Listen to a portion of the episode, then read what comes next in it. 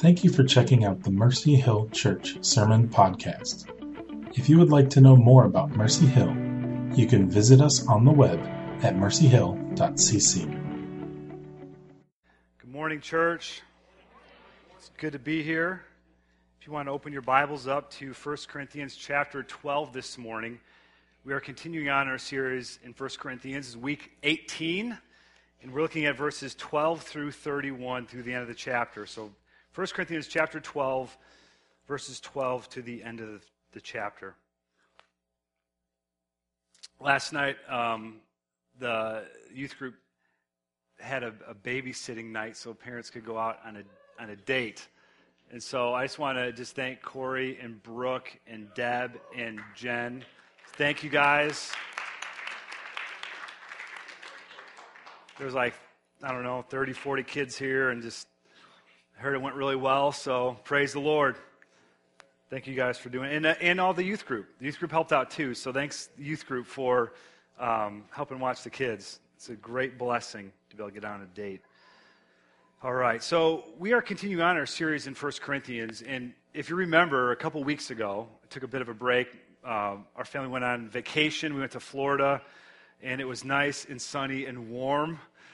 And then we come back here, and it's not but it's good to be back. So, a couple weeks ago, we looked at 1 Corinthians chapter 12. And remember, as we look through the scriptures, we have to remember scripture is written in context. And It's so important for us to remember the context for which the scripture is written so that it helps us to give greater understanding of what, what God is saying to us as his people. And so, the first part of the chapter of chapter 12, we said three things about spiritual gifts. And so the first thing is this that spiritual gifts, they're all about Jesus. All right? Jesus is Lord. Number two, it's all about grace. Charismata, it's grace gifts that God bestows upon his people, upon his church. And thirdly, it's all about others. They are given, spiritual gifts are given for the common good. So those are the three things that we talked about. Now, this week, we continue on in the chapter, and what we're going to do this week and next week is we are going to um, look at the, the second part of chapter 12 this morning, and then next week we are going to look at the gifts as he lists them in chapter 12 to, all together because he lists them in the middle of chapter 12. He also lists more gifts at the end of chapter 12. So next week we're going to take those and look at them all together. Now, in regards to prophecy and tongues, we're going to pause those until the end of chapter 14 which he talks more almost exclusively about prophecy and tongues. So we're going to talk about that at the end of chapter 14. We'll at the other gifts um, next week. And so this week we continue on in, the, in chapter 12. And, and Paul makes some, some things abundantly clear about spiritual gifts and their importance and their use within the context of the church. Okay? So I just want to open, just, just get, us, get our minds thinking. I was in college and this was, you know, 10, 15 years ago, maybe, maybe longer. And I went to visit my, my relatives, my aunt and uncle, who lived in Florida. And in Florida, in every pond, in every body of water, what, what's, what's in every body of water in Florida? Alligators. Got that right. Mosquitoes, too. And snakes and other poisonous things that try to kill you. But there's alligators in every pond. And so I went to visit my aunt and uncle. They lived across the street from a pond, and every day there would be this. There was an alligator who lived in this pond, and the alligator would would would come out of the water and kind of sun himself or whatever. And at the time, I wanted to get a picture of the alligator, and I wanted to get as close as I possibly could to get a good picture of the alligator.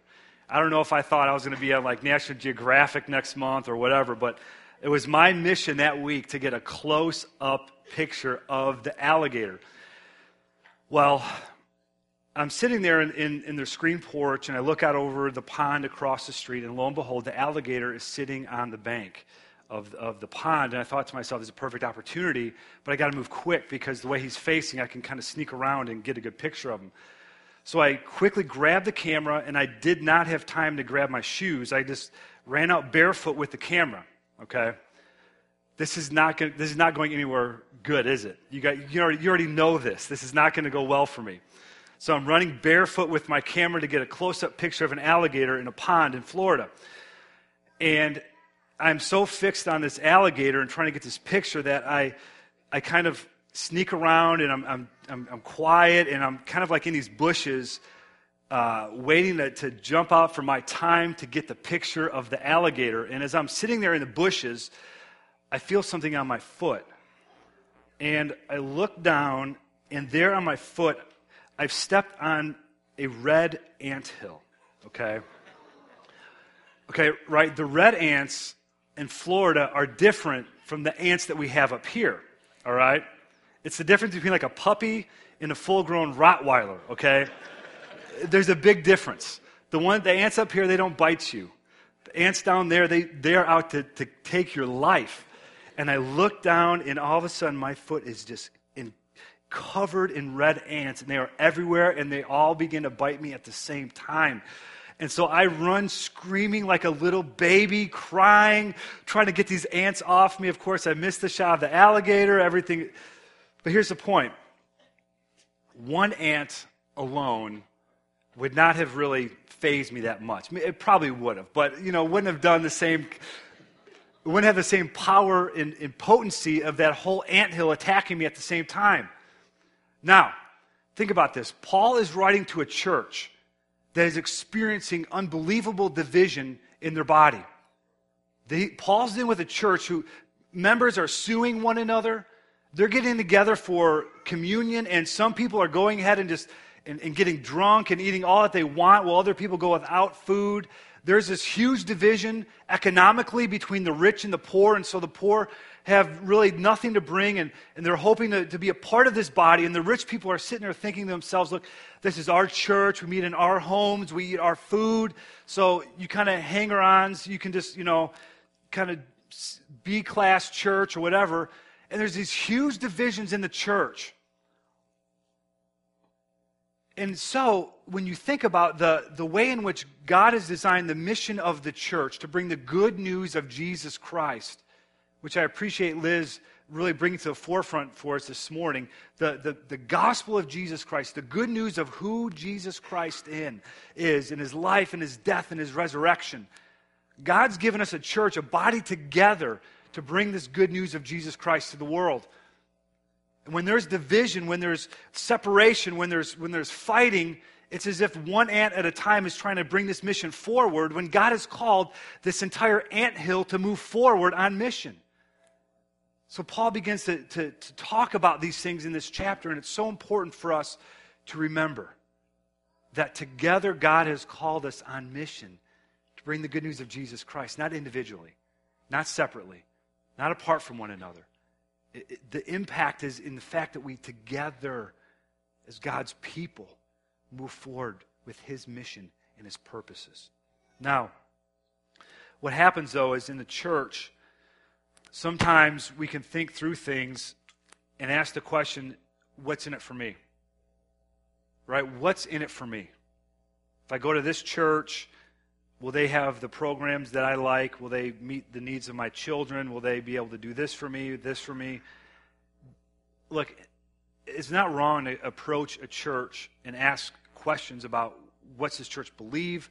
Who are these people? Does our family fit in here? I mean, all those things are good questions to ask.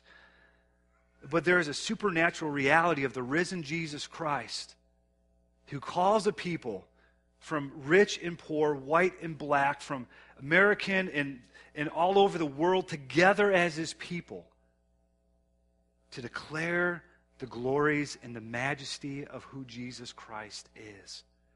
And that is what God has called us to do together.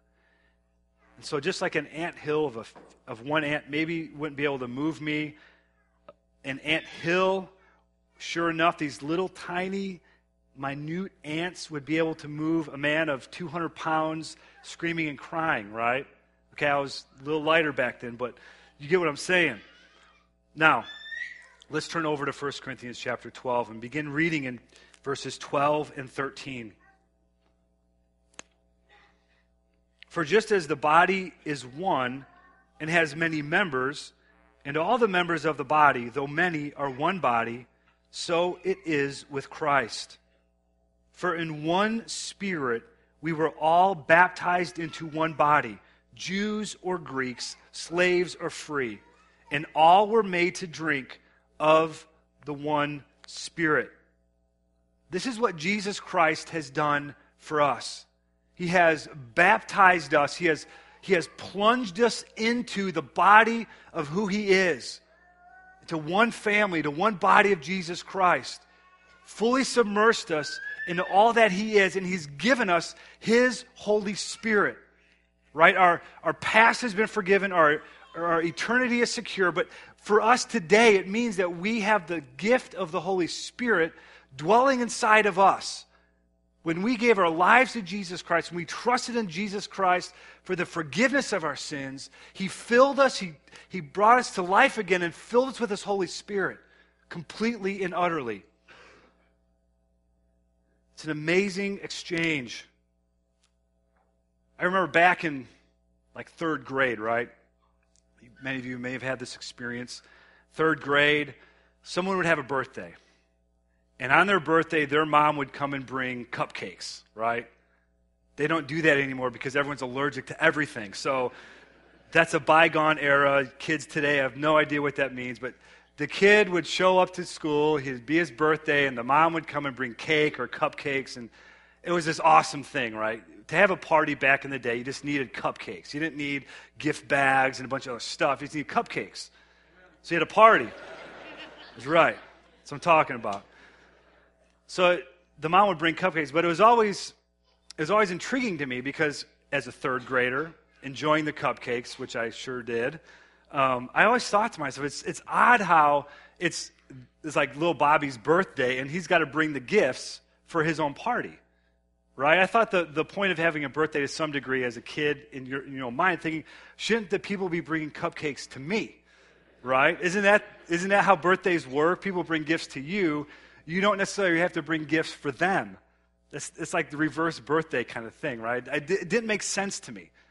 I, was, I, was, I always thought to myself, it would be better if if mom stay, keeps those cupcakes at home, when I get home, I get to have them all for myself because it's my birthday. It's not their birthday, right? But this is what Jesus Christ has done. Listen, he's, he's invited us to the party, and then he's given us gifts. We brought no, it's like we showed up to the party and we didn't bring any gifts with us. Like, uh, Jesus, I didn't bring anything. I didn't have any, I wasn't quite sure. He's like, no problem. I'm going to give you cupcakes cake, gift bags. Man, I'm going to load it on you. That's what he's done with his Holy Spirit. We've showed up to the party, he's invited us in, and then he says, Not only that, but I'm going to give you the gift of the Holy Spirit with unimaginable blessing of being able to know Jesus and fellowship with Jesus. Send us on mission, empower us, change our way, the way we think, give us new desires, give us the ability to respond to God. That's a gift of the Holy Spirit. Anytime that in our lives that we we respond to God this morning, even as we sing our songs, and there's something that rises up within us. That's the work of the Holy Spirit within us. We didn't bring that to the party, that's what God gave to us. Whenever we have an inclination or desire for God to read His Word or to share the good news or to spend time in prayer, anything, any desire or inclination like that, that is the work of the Holy Spirit welling up within us, giving us those desires, changing the way we think, transforming us to be more like Himself. That's the work of the Holy Spirit. We showed up to the party, guys, and we got all the cupcakes we could ever handle. We brought nothing to the table. That's what Jesus Christ has done for each and every one of us who have called Jesus Christ our Savior and entrusted us with forgive, for the forgiveness of our sins. That is what He's done for each and every one of us. That is what Jesus Christ has done. It's His party, it's His victory. And we get salvation, redemption, forgiveness, and the gift of the Holy Spirit to dwell within us. Now he moves on from there in verse 14. For the body does not consist of one member, but of many. If the foot should say, because I am not a hand, I do not belong to the body, that would not make it any less a part of the body. And if the ear should say, Because I am not an eye, I do not belong to the body, that would not make it any less a part of the body. If the whole body were an eye, where would the sense be, be the sense of hearing? If the whole body were an ear, where would be the sense of smell? But as it is, God arranged the members of the body each one of them as he chose. If all were a single member, where would the body be? As it is, there are many parts, yet one body. In this section, he begins to, he begins to talk about identity and belonging.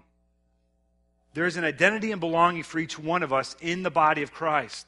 When we gave our lives to Jesus Christ, when we trusted him for the forgiveness of sins, believed the gospel, God fills his Holy Spirit. He baptizes us into one body and says, You belong. This is your family. This is who you are. The deepest, the deepest parts of us have changed. We are now identified with Jesus Christ. When we hear stories about adoption, there's something in us that, that wells up. There, there, there is an excitement, there is an intrigue, there is something that happens inside of us when we hear stories of adoptions, especially as believers. And I believe that is the Holy Spirit saying, I had, you can identify with that. See, as believers, as we look in Ephesians chapter 1, it says that we have been adopted into God's family, that God has adopted each and every one of us.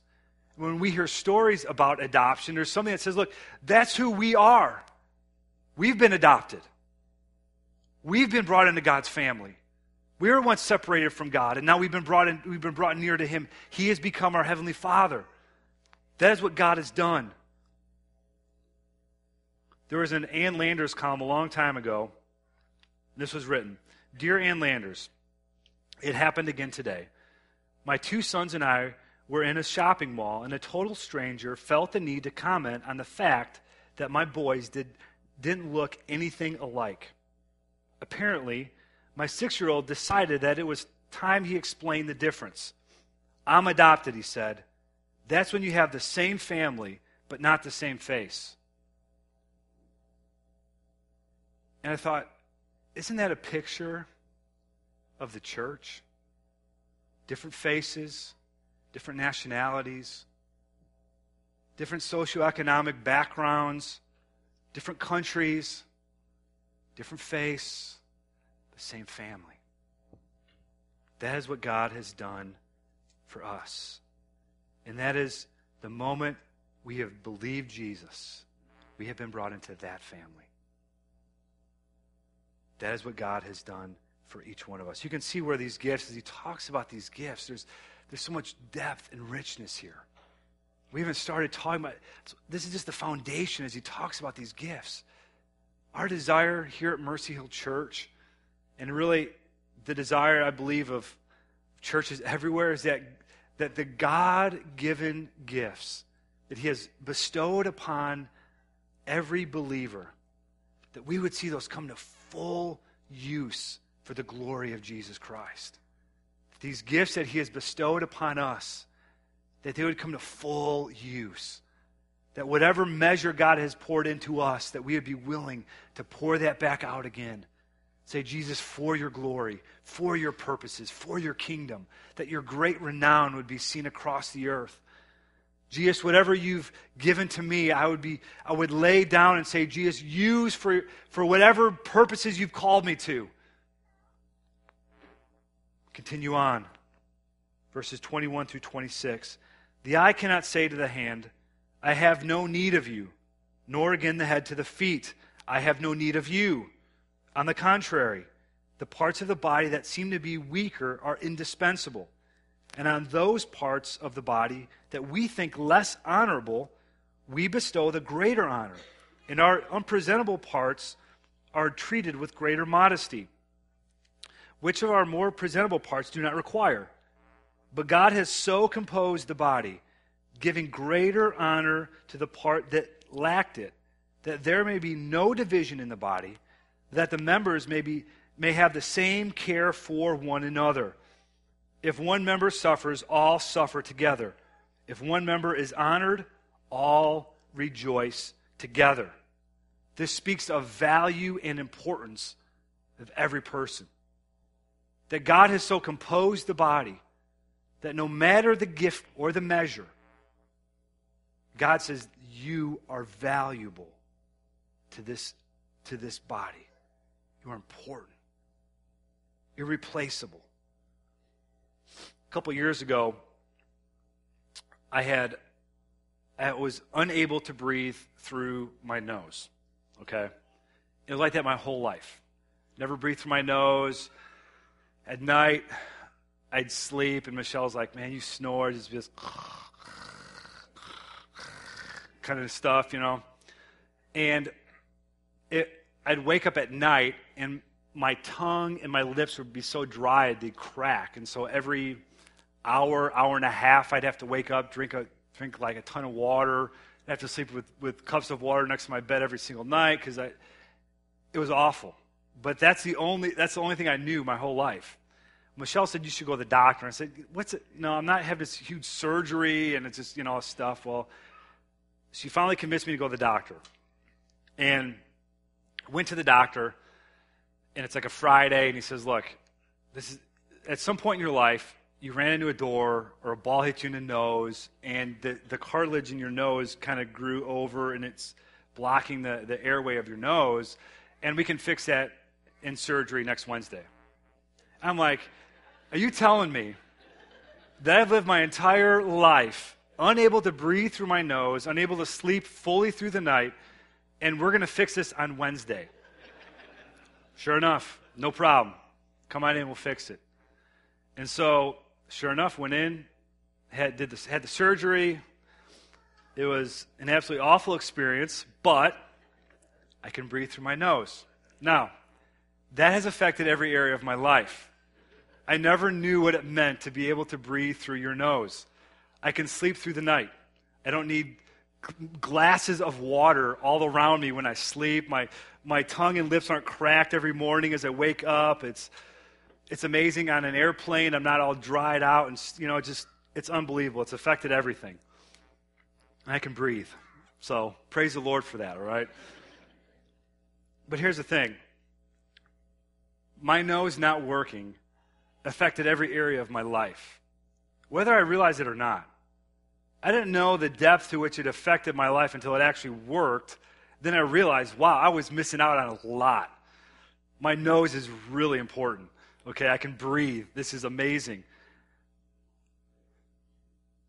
In the same way with gifts, sometimes we don't realize the impact that using our gifts can have on the rest of the body.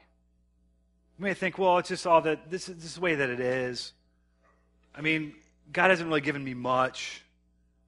What's being able to breathe through the night? I mean, what's, you know, what's the big deal with that? You just breathe through your mouth.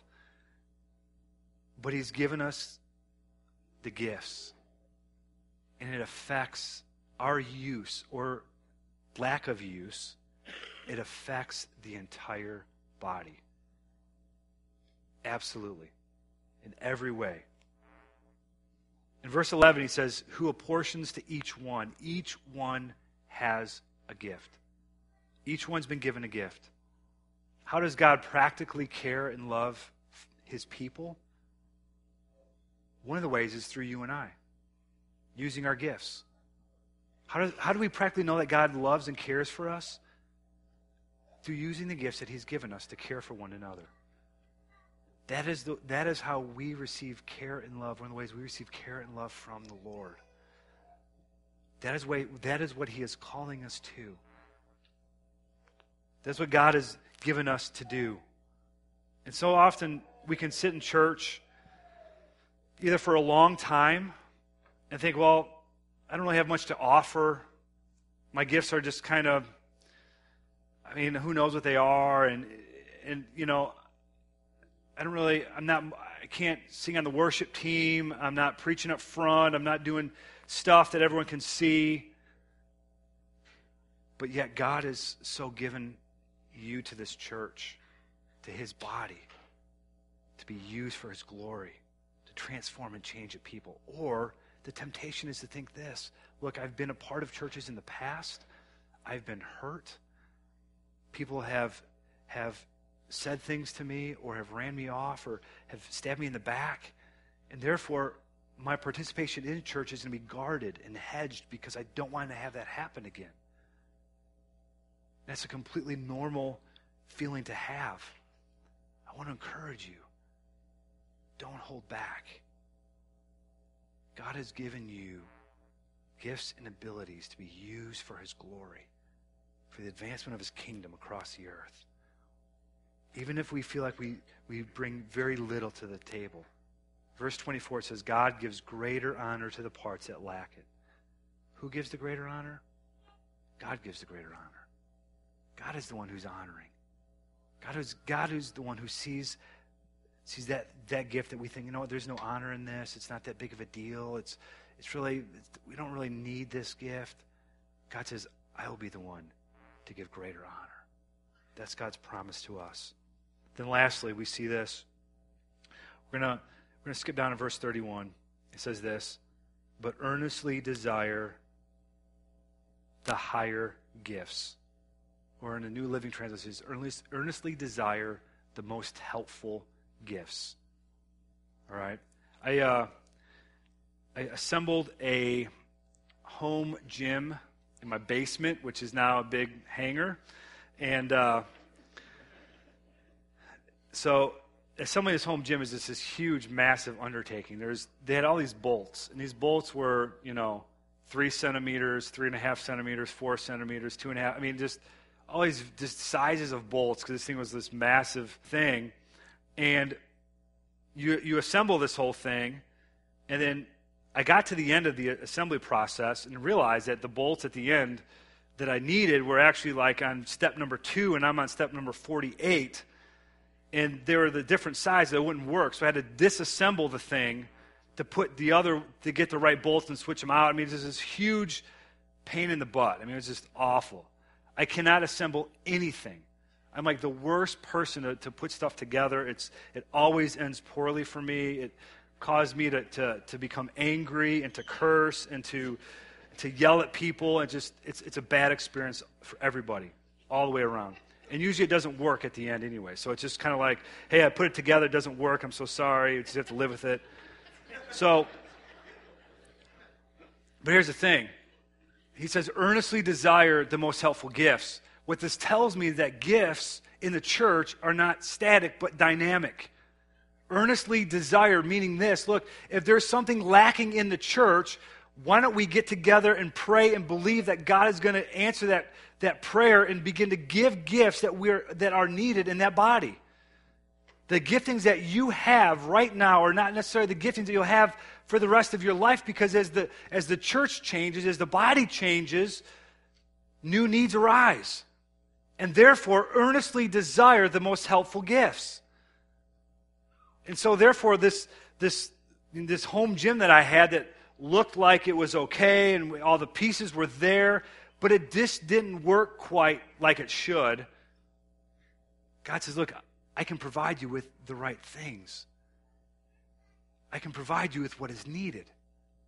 Earnestly desire, pray, seek, ask, pursue and I'll provide what's needed because God loves his church that much. That he would provide everything that we need to advance the mission of Jesus Christ, that his name would be glorified in all the earth. God provides what is needed. Now,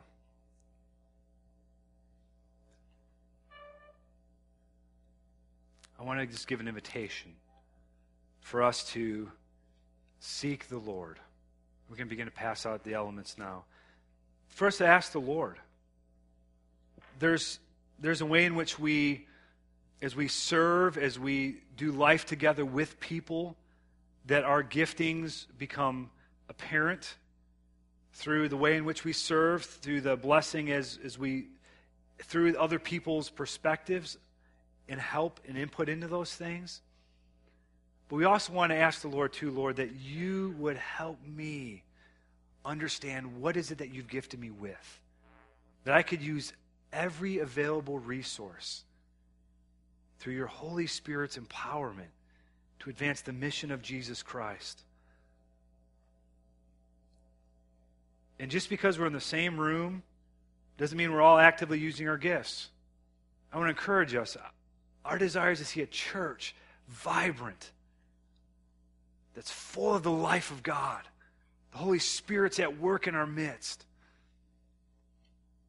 That the mission of Jesus Christ, that his great renown would be seen in all of our lives in this church. I want to encourage you as well. This would be a great point to say we've got life share groups, and one of the great things about life share group is it gives us an opportunity to spend time with other believers. Maybe this is a place where we can discover what our giftings are. We also, this church loves, loves international students. We love international students. And because of that, we've got many families in this church who are embracing and caring for and blessing international students, whether it's parties, Super Bowl parties, or just helping to get rides to the grocery store or meals and meals during the week or different things like that where I think, man, that's an, also an area where we're exercising and serving in the areas we think, man, God, help grow us. We feel like God's called us to this area. We're asking that many more people get involved because we believe God is, God's grace is in that. We want to continue to press forward in that. I'm going to pray. And next week we will we'll dig deeper into what those gifts are, what those gifts look like, how we see them used in the church. And then we're going to pray that God would continue to, to see those expanded in our midst. Amen. So, Lord Jesus, even as the communion elements are being passed around, God, we recognize that because your body was broken and your blood was poured out, that you have forgiven us, you have brought us to new life, and you've filled us with your Holy Spirit. And God, I pray this morning that we would cooperate with your Spirit. God, in all that you've given us to do, all you've called us to be, God, I pray that you would help us to understand, God, what our gifts are. Lord, how we can serve and use them for your glory. God, not just here at church, but in all of our spheres of influence. God, I pray that you would give us the grace. In your name we pray. Amen.